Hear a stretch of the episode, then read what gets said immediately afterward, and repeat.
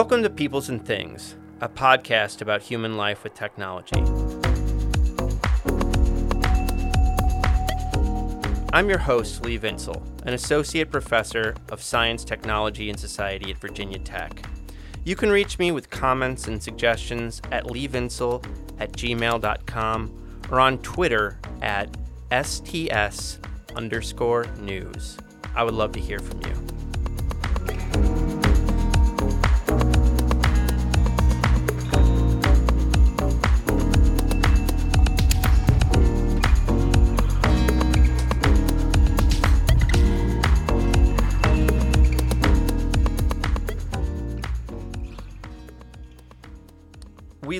In a scientific society. We have put our trust in scientists and other experts and devalued the advice of other wise people in our lives. The scientific worldview that we have adopted leads us to view the world and people around us in instrumental terms, and we have come to treat people as things. Our scientific society has alienated us from our own human natures and leads us to dehumanize others. Proponents of science celebrate its supposed objectivity and neutrality, but really this just masks science's attachment to Eurocentric and patriarchal values. In the end, our embrace of science has corrupted our culture and our very selves. But is anything I just said true? And how would we know if it is? In Science Under Fire Challenges to Scientific Authority in Modern America, the historian Andrew Jewett examines ideas like the ones I just listed and how they developed over the course of the 20th century. His story highlights how a whole variety of thinkers began reacting to and rejecting scientific ideals that emerged in the earliest decades of that century.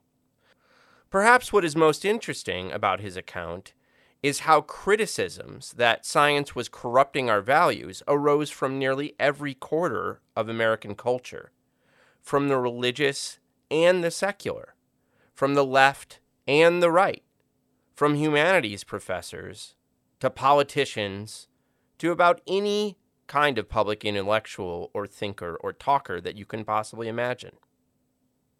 I think Andy's history is really fascinating, and I think so far it has been underappreciated. Few books I've read in the past few years have so changed the way I look at things around me, including how I see arguments about science and expertise, even how I read things in the news. Now, in later episodes, we're going to have guests on who make exactly these kinds of criticisms of science and technology. But I think one really neat thing about Andy's book, which by the way is primarily focused on interpreting and understanding where critics of science are coming from, is the way he gently prods the very assumptions that undergird criticisms of this sort. First and foremost, he doesn't think that in any meaningful sense we live in a scientific culture, and we might put that in quotation marks. But second, and importantly, I think, he demonstrates the way that criticisms of and debates around science and technology get lodged at the level of vague and unhelpful generalizations around terms like science, scientism, technology, rationalism, the Enlightenment, the humanities, humanism, religion, faith, irrationality, the West, modernity, and the list goes on. He suggests that we leave these generalities behind and come back to the ground of specific examples, which, if we examine them one by one, we'll find that they contain more differences than similarities. Do we live in any real sense in a scientific culture? We might ask this question especially at this very moment when nearly 45% of Americans are unvaccinated and are apparently rejecting ever getting a vaccine. I hope you enjoy this interview with Andy Jewett about his new book, Science Under Fire. I know I enjoyed doing it. Get excited.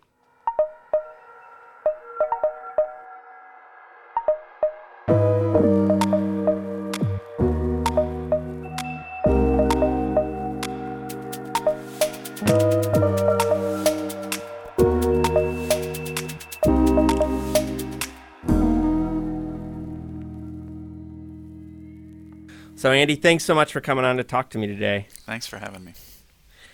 Science Under Fire is a really deep book about how people in the U.S. have become skeptical about scientific authority since the early 20th century. Mm-hmm. So, how did you come to write this book? Well, I started graduate school during the science wars of the 1990s when there was, you know, all sorts of polemics on uh, many different sides about the meaning of science in our culture. And uh, really struck me at the time that both of the sides in those conflicts, which, you know, had a lot to do with whether science was socially constructed and what that meant about our society, um, were taking for granted certain kinds of assumptions about the meaning of science and about its relation to our culture. Uh, one being that science was this kind of rigidly, you know, rigorously value neutral form of knowledge, and then the other that it served as a kind of cultural keynote uh, to the modern world in a sense, right? That's in some way that all of the things we see around us kind of hang on science in some sense.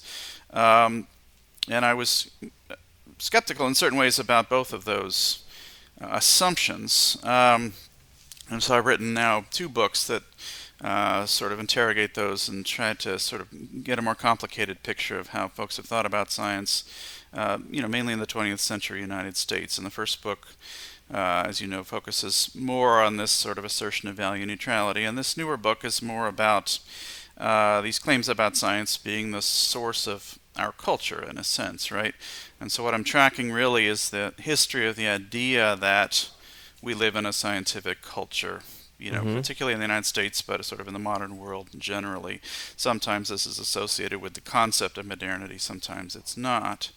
Um, but I argued that in the 1920s there's a shift from, you know, some folks arguing that science would be a dangerous cultural guide to arguing that it is in fact here. It is in fact setting the tone for our daily lives. It has determined yeah. how we think about ourselves and others. And so it's this intersection of science and conceptions of human behavior uh, that interests me the most. Mm-hmm. I thought it might be uh, help listeners to have a really concrete example of the kinds of debates yeah. that pop up. Right. So, I mean, you talked about the science wars. That's one place we could go. But in your conclusion, you discuss a graduation speech that the writer and editor Leon Wieseltier gave at mm-hmm. Brandeis in 2013. Yep. he said, among other things, that society had come to be dominated by instrumental reason, mm-hmm. including the twin imperialisms of science and technology. Right. And then the psychologist Steven Pinker replied that, you know, only through science could we come to know ourselves and all mm-hmm. these things. So, mm-hmm. you want to say a bit about that case and how you see it kind of pulling out some of the big the themes of your book? Yeah, absolutely. I mean, that's a case where Wieseltier presents, he says, you humanities students are the resistance, right? I mean, in some way, dividing the world up into these sort of disciplinary terms, in a sense. Uh, and I think that's a very characteristic kind of argument that comes out of the 20th century. Uh, has a lot to do with struggles around how education is going to be oriented, how professional authority is going to be divided up. Um, and those are characteristically broad, sweeping kinds of claims. There yeah. have been other versions of this sort of critique that have been more uh, specific and more particular. Uh, but, but, this is actually the style that's most common in the middle of the 20th century. Uh, these sort of and, and to some extent becomes increasingly common again in the era of the science wars. When we get these bigger and bigger kinds of histories of the modern world that are predicated on uh, the assertion that certain sources of authority have sort of come to dominate. Um, so this this is very much continuous with what you see in the 1950s, for example. I suggest mm-hmm. that there's a kind of uh, national reckoning with the cultural meanings of science in the wake of World War II. We see it as a golden age of American science with the nuclear physicists and so forth, and all the scientists and the advertisements. Um, but there's a tremendous undercurrent of anxiety too about what science is doing to our self-understanding. And you yeah. see that very much coming out in this uh, tussle between Wieseltier and, and Pinker, uh, you know, saying that we must follow this sort of style of intellectual work in order to yeah. be able to sustain human relations, really. And otherwise, the social order, our world as we know it, will fall apart. Yeah and you you see counterparts to the Pinker response. I mean, if anything, Pinker's doubled yeah. down and tripled down on this argument since of then, course, right? Yeah, over the years. Yeah, and that's not something I track with any consistency through the book, except insofar as I suggest that some of the most extravagant claims on behalf of scientific authority have been fodder for the critics. So I talk mm-hmm. to some extent about um, about B.F. Skinner, for example, in, the, in his you know novel Walden Two, and then some of his subsequent debates with Carl Rogers and people like that. But uh, just like John Dewey in an earlier age, Skinner becomes this kind of perceived avatar of a scientific culture. I mean, he, yeah. if you look at him on the sort of spectrum of what scientific thinkers believe about the world. He's fairly extreme, um, but he comes that, that comes to be taken as uh, the kind of deep inner meaning of what a scientific culture would look like.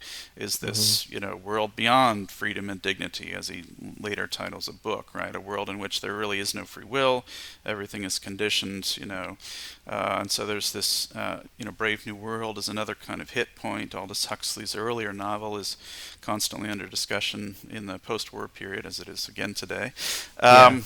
But these become these sort of nightmare visions of what a scientific culture might look like if it's sort of taken to its fullest. Um, And so, you know, again, I'm not tracking the arguments on the sort of Pinker side as much, mm-hmm. um, but they do come into the story on occasion as, you know, as grist for this kind of mill. Yeah, I was struck, you know, I think the the first chapter on like the 20s mm-hmm. um, and the early part of the 20th century. There's a lot of optimism there that kind of, uh, yeah. right? Um, yeah. And I just wonder, you know, where do you think that that optimism came? And John Dewey is an important character in the story. I think is a nice yeah. kind of symbol of that optimism of that time. Yeah, yeah. I discuss in that chapter in the 20s a number of versions of what I call a program of mental modernization uh, and that's just you know riffing on the concept of modernity itself. But a number of kinds of cultural programs that, again, uh, you know, as with Skinner after World War II, in the 20s, these were the kinds of nightmare visions that people seized upon, and as uh, thinking about what a scientific culture uh, was going to look like. Um, there are a number of different versions. There's one associated with Bertrand Russell that has to do with a kind of uh, existential, and in a sense, kind of understanding of the universe as um, sort of impervious to human meanings, that we have free will, we can act as we choose, but that uh, there's no cosmic support for any of our values whatsoever. And so Bertrand Russell, you know, as also a notorious atheist, uh, right. is, you know, a, one of these sort of flashpoints around which this controversy revolves. I talk about John B. Watson's behaviorism and his, you know, at least operational denial of concepts like soul and mind, and again, this assertion of conditioning as the source of human behavior. I talk about how many folks saw parallels between Watson and Freud. There's, of course, a huge vogue of Freudianism it's not clear how deep necessarily, but it's sort yeah. of all over the place in 1920s popular culture, and again, often seen by critics as this view that reduces our supposedly rational and moral behavior to some kind of, you know, subterranean instinct, some sort of quasi-material force or something like that. And then there's Dewey, and I and I point out there that Dewey's program is specifically designed to attack what he sees as weaknesses in these other cultural renderings of what science means. He's specifically insisting on the, you know, not only the reality of free will, but the reality of human purposes, the reality yeah. of values as guides to action, all of these things embedding them in the natural world. Um, but because of that naturalistic bent, because he says there is no supernatural realm, uh, critics are constantly sort of collapsing his theory into these others, suggesting that he too is saying we're just mere machines or animals. And of course, he is uh, a kind of arch secularist in his day, and arguably a liberal Protestant in other ways, or a, humanist. Um, and his influence on education is an important part of structuring those views of him as this great cultural danger. Uh, but yeah, there's a tremendous amount of optimism behind all of these programs in the 1920s. Yeah and the critics on the other side, you know, who are the main focus of the book, come in and say, well, this you know, this shows us that a scientific culture has emerged, right? That right. they start drawing lines between the writings of a Freud or a Watson or a Dewey or a Russell um, to changes in ed- uh, education, to changes in consumption patterns, the sort of rise of con- sort of middle class consumerism, suburbanization, the kind of keeping up with the Joneses mentality. Uh, they sort of draw some lines there and say that this is, you know, this is the result of a scientific way of thinking about ourselves and others about human behavior. Mm-hmm. Um, I think the middle chapters of your book just do such a wonderful job showing how the critique of science comes from all these different constituencies, right? Yeah. Yep. Um, and these kind of different groups rise up to criticize science for often like different and, and maybe even incompatible reasons for Absolutely, a lot of times, yeah. right? Yeah. So, what are some of the groups that you see as really important uh, in this story, and, and what flaws did they see in scientific culture? Yeah, I argue there that you can you can really find this kind of critique in the middle decades of the 20th century coming from just about everywhere. If you imagine a political spectrum, if you imagine a theological spectrum, you can find people with just about every set of commitments making an argument like this. And they often sound remarkably similar, as you can see from reading through the book, because they operate at such a high level of generality Yeah. uh, saying that you know science has sort of destroyed our conventional self-understanding. It's a kind of uh, you know uh, a sort of Jeremiah in a sense, right? As there was a moment before when we really understood ourselves, or there was a very long era, you know, going back in history, when we really understood ourselves, and now science has come in and, and sort of ruined that self-understanding, and we need to go back to what came before. And then there are just a whole bunch of different programs slotted in as to what came before, right? What was it that Right. sustained our view of ourselves as moral actors, as having free will? These are the, some of the biggest themes in the middle of the 20th century.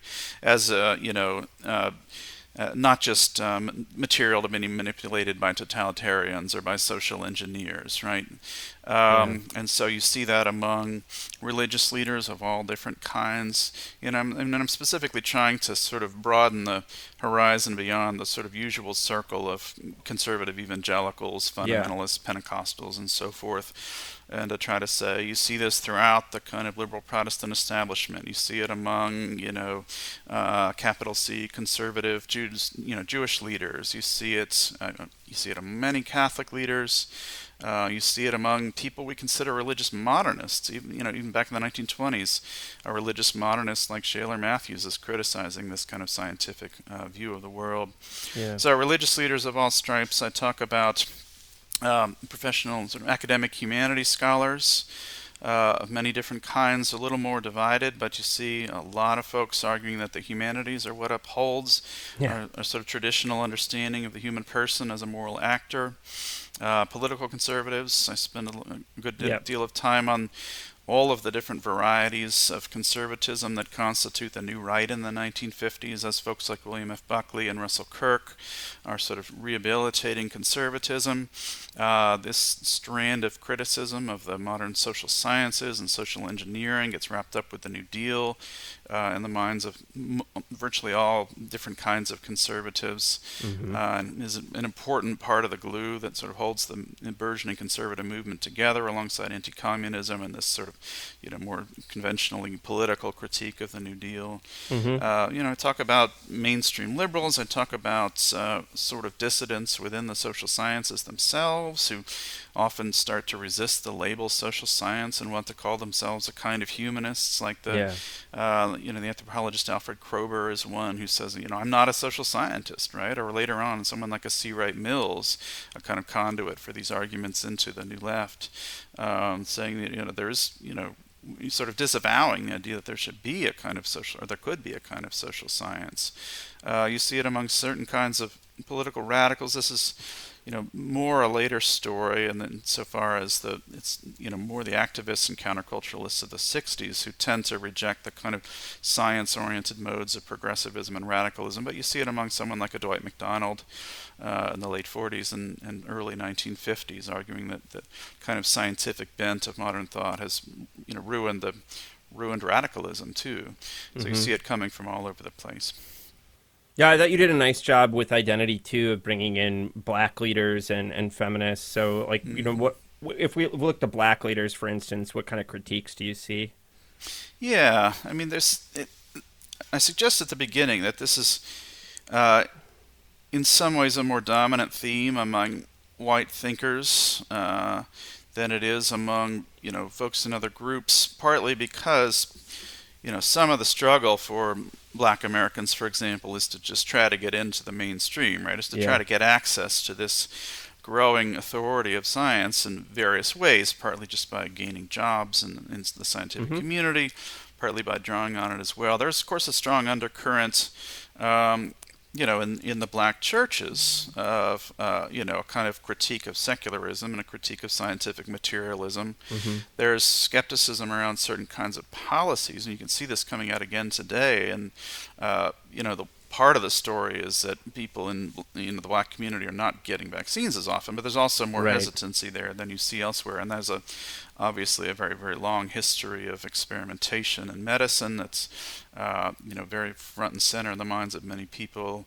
Um, the abuse of evolutionary rhetoric to talk about higher and lower races is on the minds of a yeah. lot of black leaders. So that's one way in which it comes in. So you know that there's a sense in which it is first and foremost a kind of mainstream white story, right? I'm looking mm-hmm. at the kind of post-war establishment and its various sort of dimensions, um, and suggesting, well, that you know, there's an enormous amount of this kind of criticism there as well. Now, later on, this becomes a much more complex story by the 1970s, right? Because virtually all of the critiques, like maybe McDonald and a few others, uh, before the 1960s are saying, well, science has destroyed our traditional self understanding.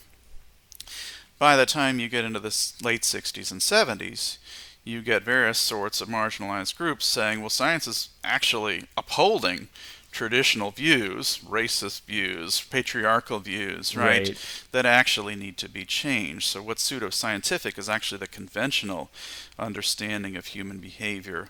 Uh, and that's what science has sort of imprinted on our culture is something mm-hmm. old and bad that we need to get rid of. So the the critique it's kind of flipped around in a sense, but it's still predicated on this sense that science is dictating what, how we think about ourselves. Yeah, you know, this story um, is about science, but it's also very much about the role of technology in our culture. And yeah, I think in part because, um, in part because people saw it, you know, technology as applied science. I, I think. Yeah, sure. But uh, there's lots of worries about technological change throughout the book. So, how did mm-hmm. you see kind of technology coming out in this story? Like, where do you think that comes from? When? Yeah, well, I think one of the things you th- see throughout these arguments is a you know, a kind of lumping tendency to sort of stick things together, right? So uh, it's why you know people jump back and forth between what we would consider scientific phenomena and technological phenomena, right? The concept yeah. of the machine is is a metaphor, a big metaphor in the 1920s.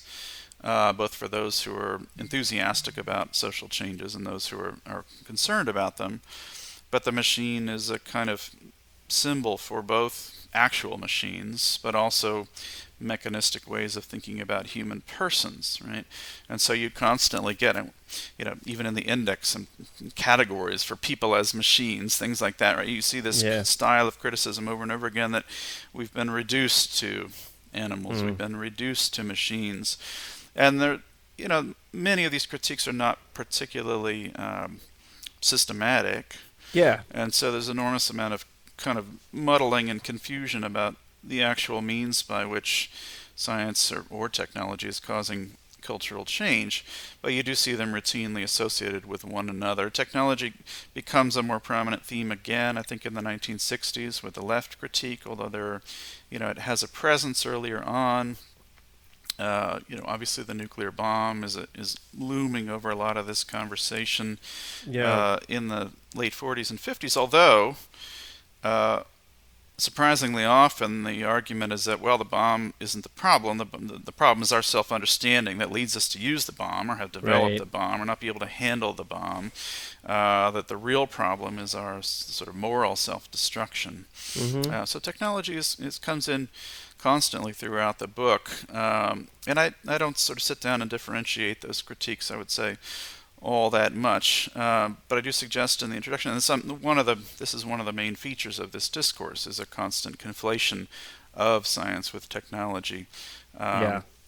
In terms of how they shape our lives. Sometimes you'll see a critic who suggests that technology is the main vector through which yeah. a kind of mechanistic view has shaped us. And you'll see that sometimes in the 20s, you see it sometimes in the 70s or beyond. Mm-hmm. Mm-hmm. Usually they're conflated in the middle decades of the 20th century.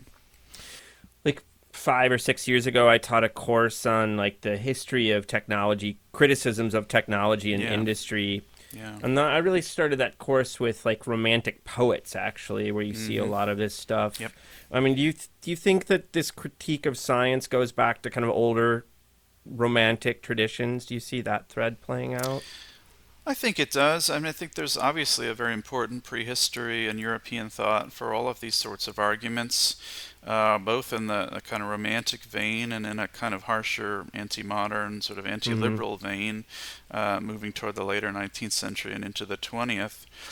I think in some ways the, the wheel is reinvented in the United States. I mean, these people are not always consciously drawing on a Coleridge or something like that. Yeah. Um, but they are often defending, you know, certain kinds, you know, similar sorts of alternatives in terms of structures of cultural authority um, to some of those earlier folks. I mean, by European standards, the critiques in this country are fairly moderate. You know, not a Right. lot of people rejecting democracy, not a lot of Yeah. people rejecting industry as such. hmm Uh, you know, you start to get some of that in the 60s and 70s. Um, typically, they the assumption is that some new or you know some refurbished, I'd say, way of thinking is just going to solve the problem, right? If we just listen to Mhm. the poets, or if we just listen to the novelists, or if we just listen to the uh, ministers, or you know that that's more or less the extent of the problem.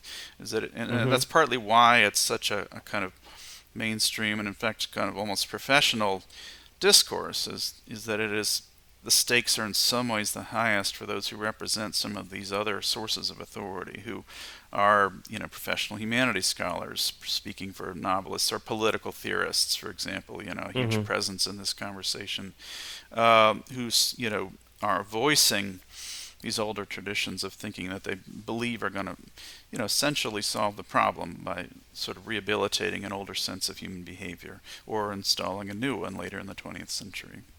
hmm I think a really important lesson of the book is that this critique, as you've already said, it comes from both the left and the right. Absolutely.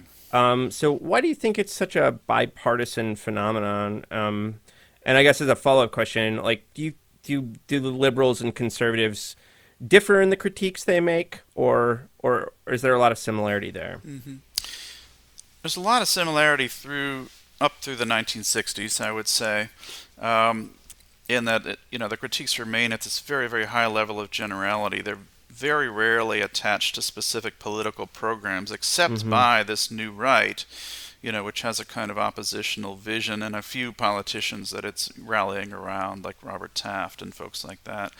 Um, but even there, it's it's a very very broad kind of critique, and you know, on the other side, uh, it's remarkable how many supporters of you know something like the welfare state are still extremely critical of the uh, what we would think of as some of the assumptions on which it's based. Yeah. That social sciences can know something about the human person.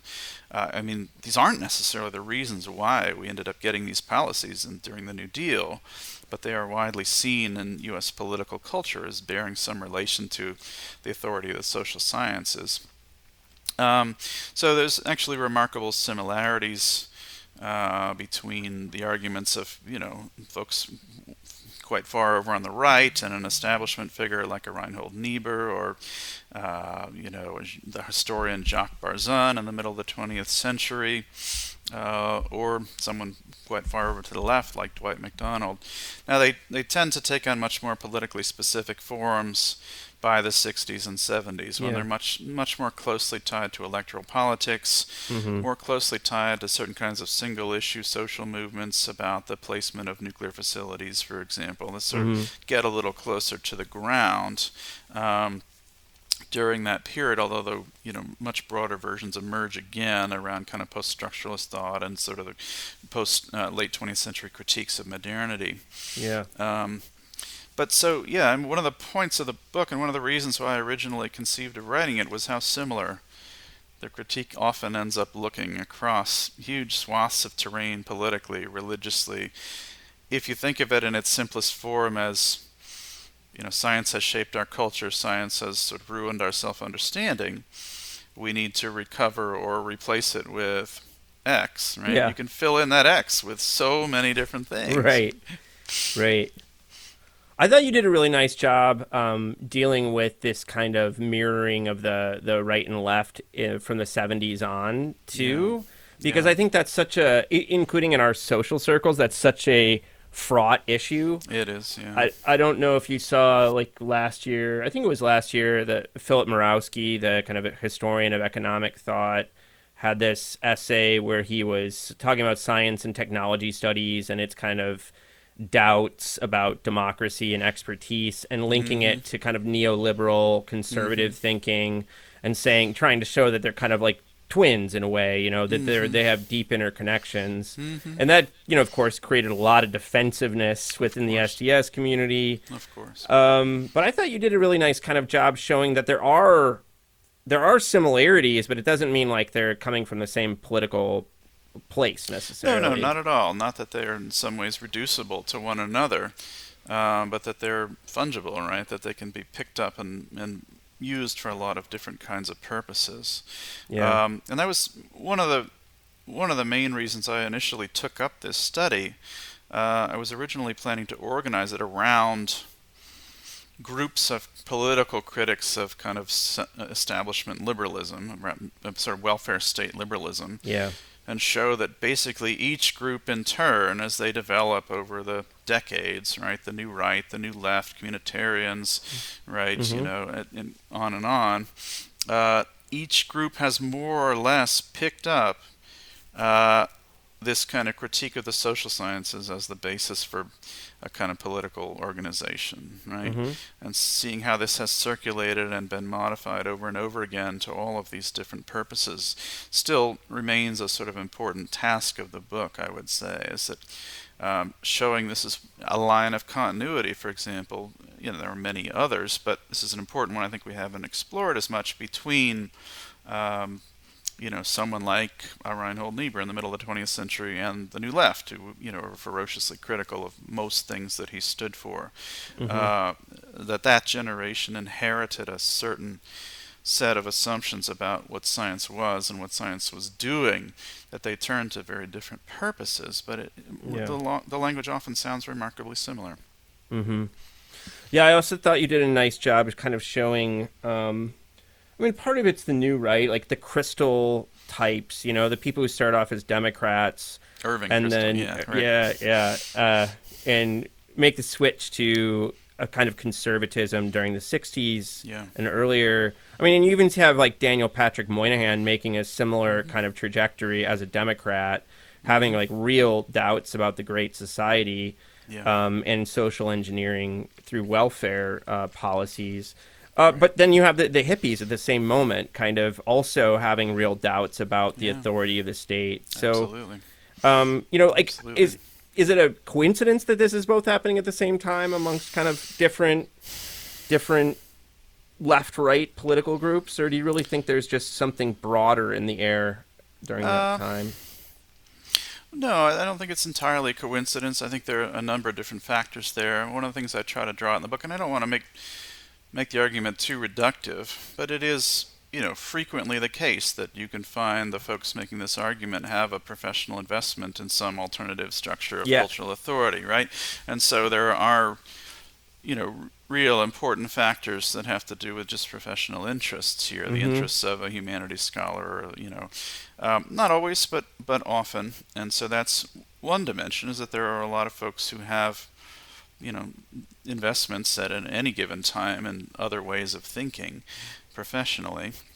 Yeah. I think another is that there is a kind of crisis of the American welfare state in the 1960s, right? I mean, there's a series of arguments about uh, the Great Society, especially as Johnson is trying to sort of expand various sorts of policies. You see it, you know, among uh, black nationalists. You see it all over the place, right? This sense that something is wrong with a society that tries to use these bureaucratic mechanisms to solve what are essentially moral problems, right?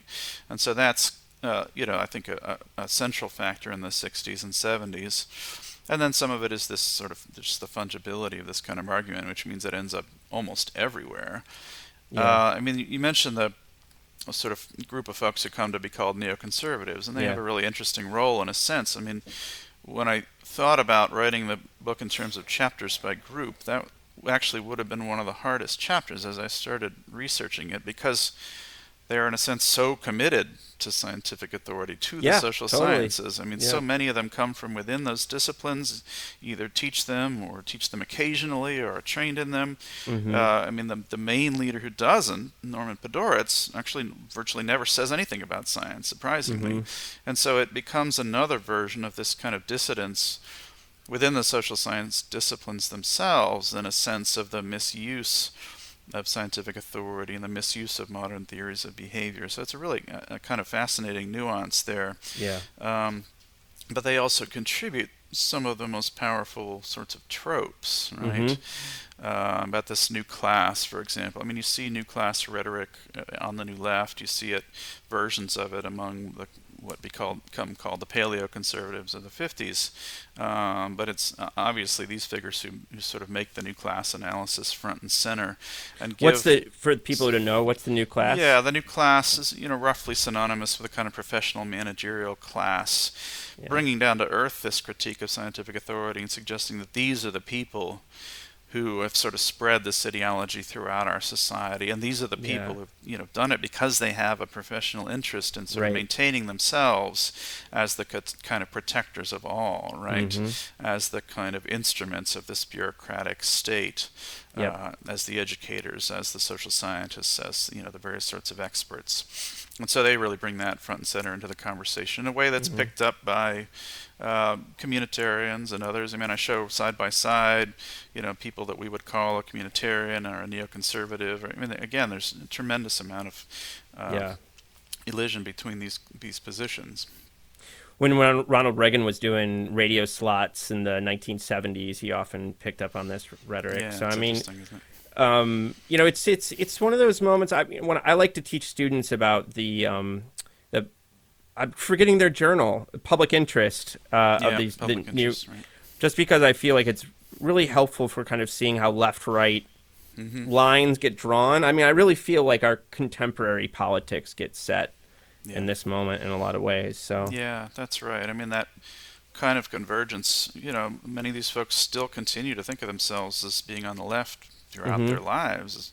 Um, the convergence of their kinds of concerns or folks that, you know, we would want to call a communitarian like a Michael Novak or, you know, Christopher Lasch, some of these figures in the 1970s that become celebrities in a sense, right? They bring all of these critiques so profoundly into the mainstream, into the media discourse, um, into the, you know, obviously into the new think tanks, right, into all of these new forums, and really define the language that you see, you know, across both parties by the 1990s, certainly in that era of Bill, Yeah. Bill Clinton, right? right. All the assumptions that we're now sort of starting to unpack about the crime bills in that era, and Yeah. talking about that again with Biden back in office. Right? Mm-hmm. Yeah, and the dismantling of the welfare state. I mean, so many things, prison prison rules and such. Um, uh, you know, so you re- you were working on this book late enough that you were able to get a mention of COVID into I the was, conclusion Yes, that's right. and the introduction there. in the introduction. uh, I was reading rereading the conclusion today, so that's why Yeah. I, I was thinking about it. Um, so yeah, how have you seen this kind of play out um, over the last year or so? I think it's. I think there's a baseline of distrust of scientific experts in the United States that bears the marks of this long tradition of argumentation about scientists having a kind of inhuman view of persons, right? Mm-hmm. Having a, a, sort of fundamentally skewed and dangerous sense of who we are as Yeah. human beings. I think you see that behind. uh, You know, if we look at the sources of a kind of post-truth climate, uh, I mean, many people will just look, you know, very recently and you know, and talk about the Trump administration and talk Yeah. perhaps about the Christian right. You know, others will widen the window a little bit and look at maybe the last 50 years and talk about uh, the counterculture and talk about you know postmodernism for those who dislike it. Yeah. Um, but I think he, all of those movements have been shaped in a way by this deeper tradition of contending that scientists have, you know, bequeathed us this fundamentally inhuman way of thinking about human beings. yeah. I think this uh, you know, clearly you can see it's, I think, clearest on the political left. You can see a very rapid sort of disillusionment with scientific thinking over the course of the 1960s and 1970s. But if you look at the beginning of the story, and I suggest this early on, you know, as of 1920, there are very, very few people who are just critical of science whole cloth in any of these kinds of sweeping ways. They might dislike Darwinism. They may have, you know, a concern here or a concern there. You know, but compare that to today when you get all of these sweeping statements about science, you know, being, you know, that we need to resist it by picking up the humanities, that sort of thing. Yeah. Uh, you know, these just huge generalizations about what science means at a time when I think we need to be much more specific and precise about Yeah. what we're talking about. If we have concerns about vaccination, we should talk about vaccination. We shouldn't talk about science or expertise or Right. enlightenment or modernity, right? We need to talk about specific things going on. The government telling you what to put in your body, right? That's a, Yeah. a very fraught process, and there's a lot to talk about there. Um, but it doesn't. We're not going to really get much of a handle on it by making these huge generalizations. Yeah. On the on the Christian right, I, I remember some of the critiques of Fauci were, were when when it was when he was ba- basically you know people were banning church gatherings that Right. there was a misunderstanding of human nature that even if there was a risk of those gatherings that that was absolutely essential to our nature as need to humans to yeah exactly Yeah, It was and there are those within the churches pushing back that says, you know, the Bible doesn't tell us we have to worship inside, for example, right? Right. Uh, but yeah, no, you see that very much. I mean, of course, a huge strand of this whole tradition of argumentation has to do with this sense of a perceived battle between, uh, you know, a fundamentally religious people and a kind of secular state that's keeping them Mm. down, right? I mean, that's a very, very strong theme in this in, in this uh, tradition of argumentation, and that is, of course, the theme that the Christian right has developed, uh, you know, most systematically and most thoroughly. Although you do see it in other places, um, but yeah, that's that's certainly coming out there, and and, and the sense that behind it, still, I think there's this this sort of background sense that somehow scientists just really don't understand people, right? right They they insist they do, and and somehow they force their views on all of us through means that remain fairly nebulous right right? And of course, scientists don't think they have any purchase on public culture at all, right? They think Yeah. nobody listens to them at all.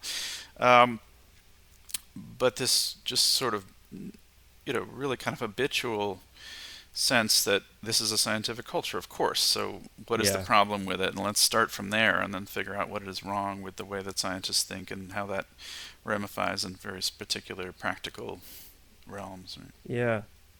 Yeah, I wanted to talk to you more about this kind of generalities and abstractions. I really love that part of the book and what you've said so far. So, from the conclusion, you you in the conclusion you write, in our debates, massive abstractions still abound as commentators invoke the usual broad categories science, scientism, rationalism, the Enlightenment, the humanities, humanism, religion, faith, irrationality, the West, modernity. Yet such large scale abstractions have proven remarkably unhelpful in the controversies of our day. And I just, I think that's so true. Um, I don't want to get like overly uh, nerdy here, but I was thinking about uh, the uh, philosopher Wittgenstein, uh, in some of his notebooks, he talks about the craving for generality that we have. Yeah. And, you know, I just was thinking, you know, th- this is a big theme of the book, I think, is that when we talk about these things, we tend to talk in these very abstract terms. Yeah, yeah. So, I mean, where do you think that? I mean, have you thought about where that comes from and why that's the case? I think that relates to some extent to the, the, the kind of professional location and also the sort of personal psychology of many of the people that are offering these critiques. And this is partly why it's a it's an account that's in some ways anchored on the kind of community of professional intellectuals. Uh, is because I'm interested in the critiques that are offered at this level of generality, in, in some ways above all. Also because they have very loud voices and they've Yeah. uh, uh, shaped our views in important ways. Um, but I think, you know, those of us who take up the scholarly life are generally inclined to think in these fairly broad terms, right? Yeah. And we're generally inclined, as I say in the introduction, to think that all of the stuff around us, right, all of the politics, all of the nitty gritty of daily life, in some ways reflects some kind of philosophical foundation, Mm-hmm. and that we could kind of get at it all together if we attacked whatever that deep root was. Yeah. I think this is a tendency uh, that I, you know, that is very, very common among um, academics, intellectuals of various kinds, is to a kind of philosophical reduction of the entire world to Yeah. sort of competing systems of thought, which allows us to believe we have greater purchase on them than I believe we do. Yeah. Yeah, I mean, I one of the things I like about your work going way back is is the all the different kind of subfields of history that you pull together. And um, you know, I think you you come in part from a kind of intellectual history background. Yeah, it's my original training. That's right. and uh, but yeah, I think you you you have it because of the view you just outlined. You have you have some real questions about how intellectual historians have traditionally talked thought Oh, about. absolutely. Yeah, I think they're some of the worst offenders in some ways of uh, you know the, some of the leading proponents of this kind of philosophical reduction. Um, you know, and I, uh, on the other hand, I'm certainly someone who wants to say that ideas and their makers are important in the world, Yeah. but I think we need to be very clear on how they're important. Mhm. Uh, and they're important insofar as these arguments get picked up and used for a whole bunch of different purposes. You, Mhm. you know, often, perhaps usually, for you know reasons and for interests that weren't theirs in the first place, right? I mean, I'm fascinated by misunderstanding. I guess I would say, and that's Mhm. one of the reasons why these arguments at this level of generality, I think, can be so powerful, is that they can appeal to so many different people for so many different reasons. Uh, they become the source of a certain kind of consensus that is very empty in a sense in terms Yeah. of having specific content, but where everyone can just start by saying, "Oh, we live in a scientific culture. Okay, let's Yeah. start. You know, let's figure out then then what to make of that and what that looks like." Mhm. And, and people fill it in with all sorts of their own content. Um, you know, I would just straight up reject that. I don't Yeah. think we live in a scientific culture. Um, Mhm. But the fact that so many people not even argue it, but just take it for granted Yeah. is a very powerful fact about our world because that just wasn't true in certainly in the United States as of even 1920. I don't believe. Mm-hmm. And they may have set a, a, a technical culture by then, right? They may have been thinking about electricity and that sort of thing. Uh, but even that sort of argument is, in some ways, a product of the 1920s, right? Earlier self-understandings of, you know, what is American culture had mostly been predicated on either politics. This is a, you know, democratic republic, or or, or Yeah. on Christianity. hmm Yeah. Forgive me, I'm losing. I lost my train of thought for a second. Mm, there was course. something I wanted to ask you. Um, Generalities. Yeah. Um, will I get that one back? It'll come.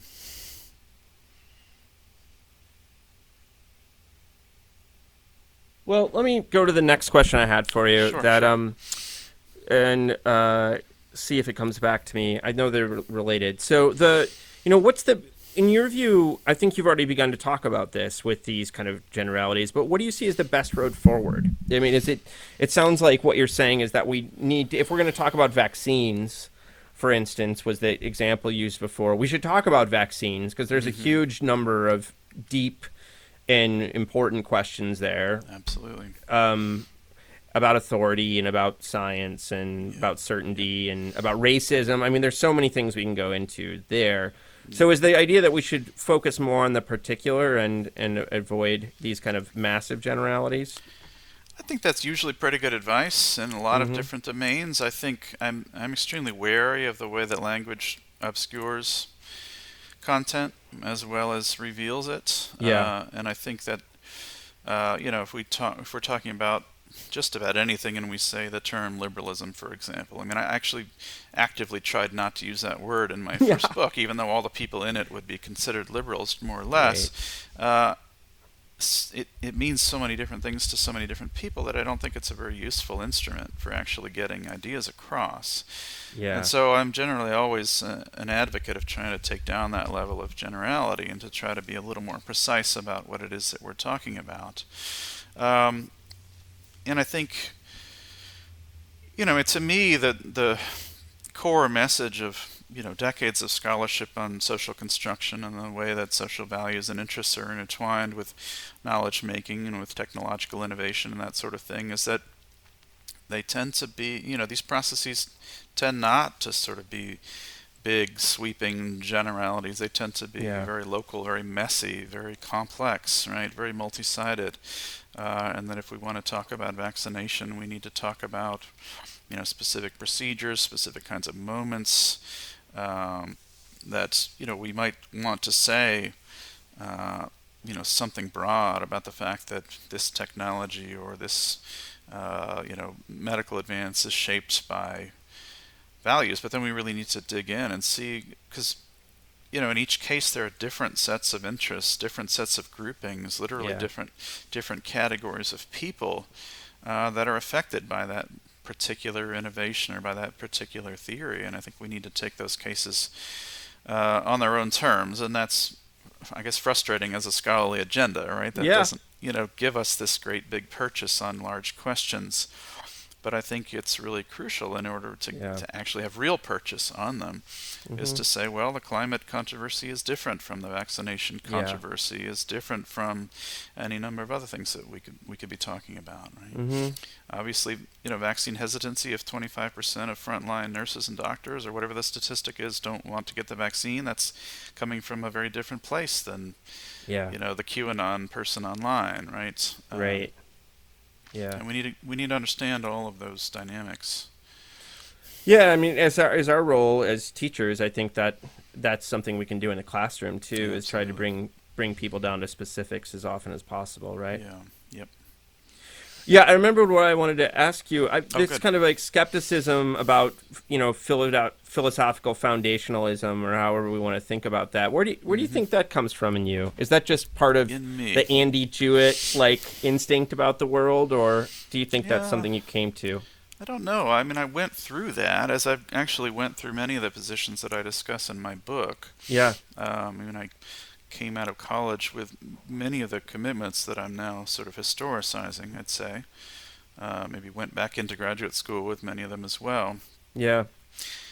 Uh, I guess, yeah, I don't know. I think that's just probably many years of observing the world. But I think, too, that it has been one of the lessons of scholarship in U.S. history, history science, STS, the fields I tend to follow, political theory most closely. Um, I have just found a sort of, uh, you know, fairly constant mismatch between the most sweeping generalizations Yeah. offered in those fields, and not everyone writes like that, uh, and the kinds of questions that I think we need to be addressing in our lives. And I'm, you know, I'm very much committed to making my scholarship speak in some way, at least through some sort of translation to our public concerns. Um, and there's a way in which this level of generality can allow us to sort of play with ideas in a way that's sort of relatively reality free.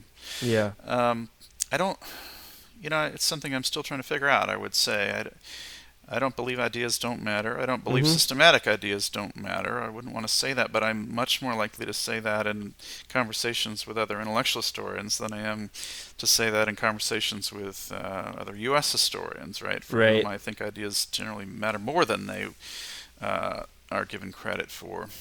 I think they matter. I guess I would argue ultimately that they matter differently. I think they matter in these much more complex and, and ambiguous ways that they get taken up by specific actors in specific contexts and they get put to specific purposes. Uh, and that that's where a lot of the, the really interesting stuff happens. Yeah, that's great, man. I love that. Um, I don't like to ask people who have brand new books out like what they're working on next, No, but what, um, especially during a pandemic when we're all dealing with childcare and such. But what are you thinking about, man? Yeah, well, it's been like two months since the book came out. It's an eternity. and then, of course, you know, months before that when it was really finished. Um, actually, the, so I'm developing a, a whole bunch of new research on science and anti-racism, Huh. mainly in the U.S., but hopefully with a transnational dimension as well. Um, you know, we have all this great work on how science has been used to uphold racial inequalities. And uh, I'm interested in the other side of the story to some extent. I mean, we still need to do a lot of more of that work. But I'm really committed to the idea that science has changed the conditions of argumentation for everyone. Yeah. Um, as in this book, I'm you know arguing that scientists aren't the only ones who define public images of science. I also want to see how uh, those who were attacking these structures of uh, discrimination and so forth, we're mobilizing scientific resources as well. Yeah. So you know, where is science in the civil, you know, classic phase of the civil rights movement? Mm-hmm. So I have a, a, you know sort of big project in mind there. The, the piece I'm pulling out right now is a history of the environmental justice movement Hmm. uh, as it's coming together, especially in the in the 1980s and 1990s, and looking at some of the interplay of movement activism and you know bureaucratic policy formation and some of the work that's being done in the universities and around concepts Yeah. of justice and how those various streams sort of intertwined uh, in the environmental justice movement. Because if you just say the phrase environmental justice, it it is so many different things. It's a movement, it's a policy rubric, it's a concept. Um, and so I'm interested in seeing how, and it also it's a place where many kinds of scientific work, and in fact other kinds of academic work, are also brought into the conversation. There's of course the the natural sciences in relation to Right. you know environmental science in general, but also the social scientists do an enormous you know an, an important amount of work by demonstrating the kind of you know fundamental bias and the siting of polluting facilities and so Yeah. forth, right? Giving scientific credibility to that you know very obvious but ultimately anecdotal observation about where these things end up and then the humanities and political theory as Mhm. well right and the ways in which conversations about justice you know this is originally called environmental racism it's called environmental equity Yeah. and then that very you know in a very short amount of time shifts to environmental justice Hmm. the name of the EPA office has even changed right right around Hmm. 90 what is it 1993 right after Clinton I think enters office and so I'm interested in at that level in, in sort of you know how is environmental justice as a rubric different from some of these other ways of describing the problem it allows you to talk in a way that say environmental racism doesn't always about intergenerational justice Yeah. you know, it allows you to talk about some of these uh, global dynamics but justice you know has some weaknesses as a Yeah. concept too in some of the same ways that equity does in that it has to be Mhm. filled with specific sorts of content uh, and so I want to see how those sort of come out on the ground as well. I look forward to that, man. That sounds like a great project. Thanks. Uh, Andy, thanks for joining me today. Absolutely, it's great fun.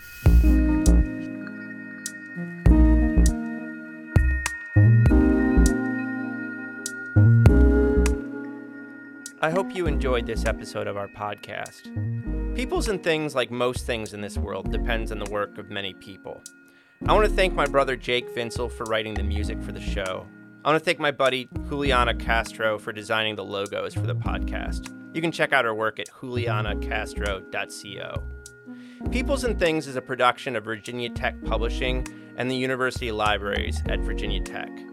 Production activities are supported by the Athenaeum, a space in the library that acts as a hub for digital humanities teaching, learning, and creation. Joe Ford is the Athenaeum coordinator and digital humanities specialist at VT Libraries, and he serves as producer and sound engineer for the podcast. For information about other podcasts from Virginia Tech Publishing, visit publishing.vt.edu. I also want to thank you for listening. Thanks.